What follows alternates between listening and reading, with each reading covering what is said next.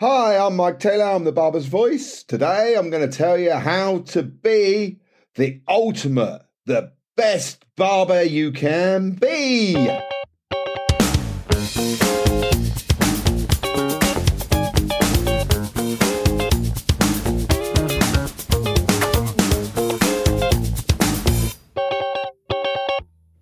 So the big question is what is an amazing barber?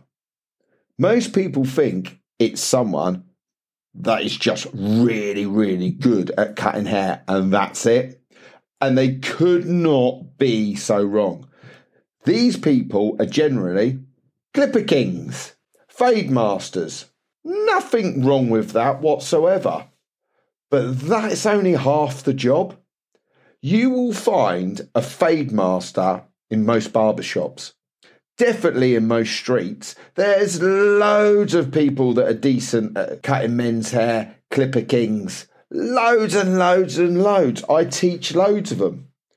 But the biggest skill is people wanting to spend time with you. That is the best barber. That is an amazing barber. Someone that has a really big client retention rate. That is a proper barber, and I am going to tell you how you can be the best barber you can be. The way I see it is a great barber is a busy barber. And I have worked with some damn average barbers in my time that have got clients queuing and queuing and queuing for them, or now making loads of appointments. They're completely booked up, but they are average. And I've worked with some people that are absolutely brilliant at cutting hair and they haven't got very many clients.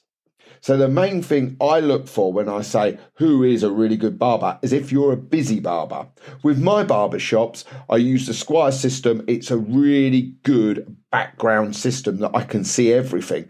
And I often say to all the staff, here's the percentages of your return rates.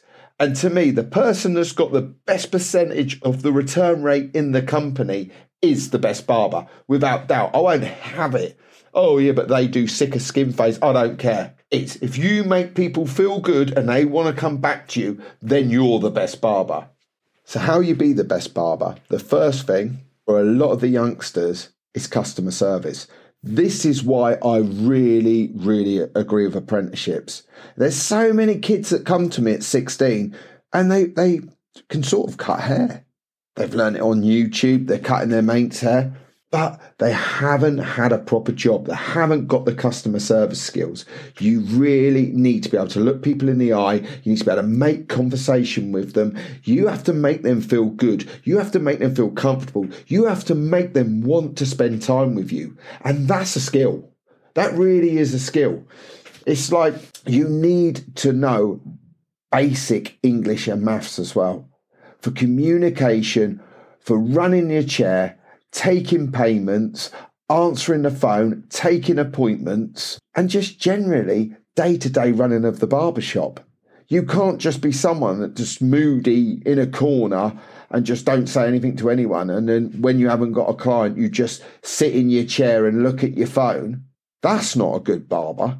Being a five star barber that can charge a lot of money, you have to have the complete package. You have to have really good customer service. Your customer service is there. Now you have to have chat, good chat about everything and anything. I've known barbers that's got into golf because their clientele play a lot of golf, so they want to talk to them about it. My clients, I talk a lot about music, football, families, schooling. I try to stay off the religion. I try to stay off race politics, anything that could cause any anguish or arguments, I stay away from. And once I've got that good relationship, then they trust me and then they come to me. I've been told by my clients, by one client, he thought he had cancer. So he said to me, Sorry, I was a bit off last appointment. I was like, Oh, I didn't really notice. She was okay. He said, Well, I was really nervous. I went for a test because I thought I had cancer, but I've got the all clear, so I'm over the moon. And I shared that moment with him. The next time he come to the barber shop, he said to me, Do you know, Mike, apart from my wife and my kid, you're the only other person I told. That's powerful. That really is powerful.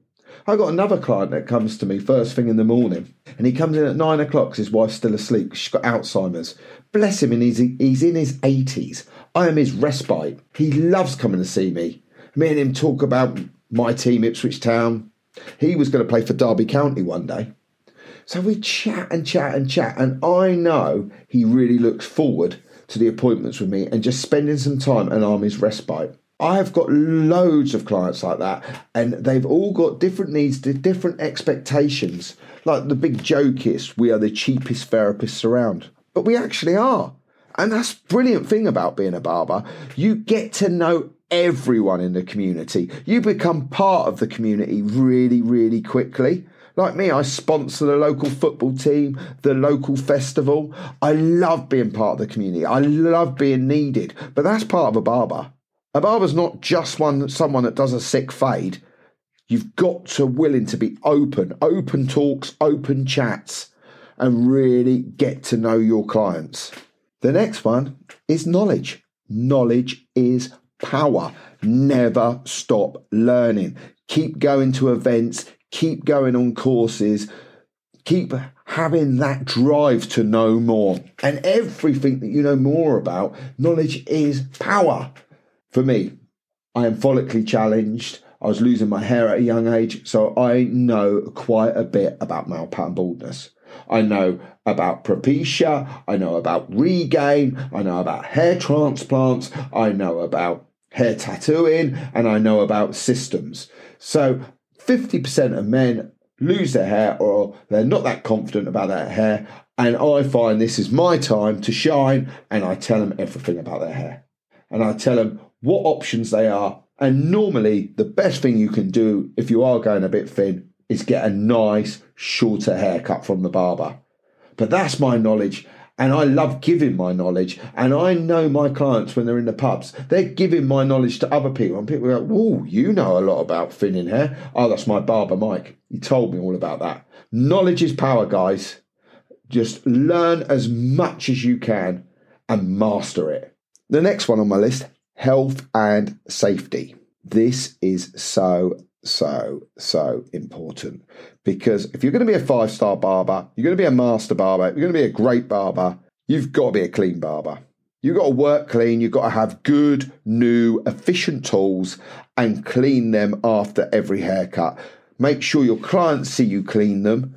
Like, for instance, my biggest bugbear the foils take them apart and show the clients what a skin fade means and how you clean them properly.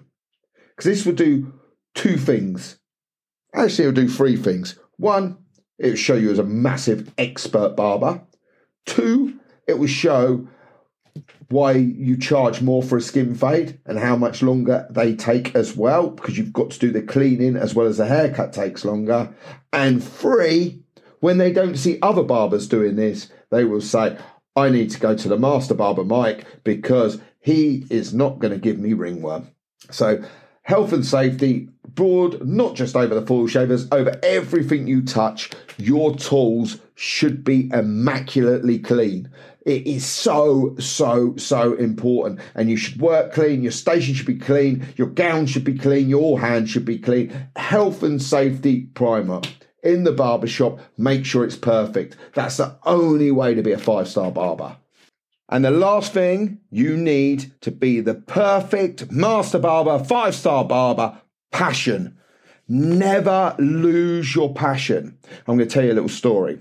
Once I had an apprentice, and this guy had in the chair, he was like, I love this place. I love what Mike does with you guys. I love that you're so young and you're cutting hair so well. I think it's brilliant. And he turned around and went, yeah, I'm thinking of joining the Navy. And this bloke from high as a kite just went south. He just went zero. And after it, I said, Why did you say that? And he said, Well, I am thinking of joining the Navy, Mike. I said, Well, that's a discussion for you and your manager and your boss. But why you have clients in your chair, you have passion. You have passion for their hair, you have passion for them, you have passion for your job, you have passion for everything. I said, That client was so happy and he left a bit dumbfounded. He should have left even higher than he come in. And for some reason, you just put your downer on him. Said, you want to come out of this profession, you come out of this profession. This profession don't want people in it that don't want to be in it. But while you have that client in that chair, you make them a hundred percent your priority. You make them feel a million dollars. And then he just looked at me and I think I think it snapped. I think the penny dropped. But it was just unbelievable. But never lose your drive, never lose your passion. And if you feel like your passion is starting to dwindle, get yourself on more education courses or get yourself to a trade show. And after that, if you still ain't got that drive, then get out of get out of it, get out of Dodge. Barbering don't need you to be the five star barber. You need to yes cut hair well, but you need to be have open chats, great customer service, passion, knowledge, and health and safety. Anyway, I'm Mike Taylor. I'm the barber's voice. Email me any questions you have.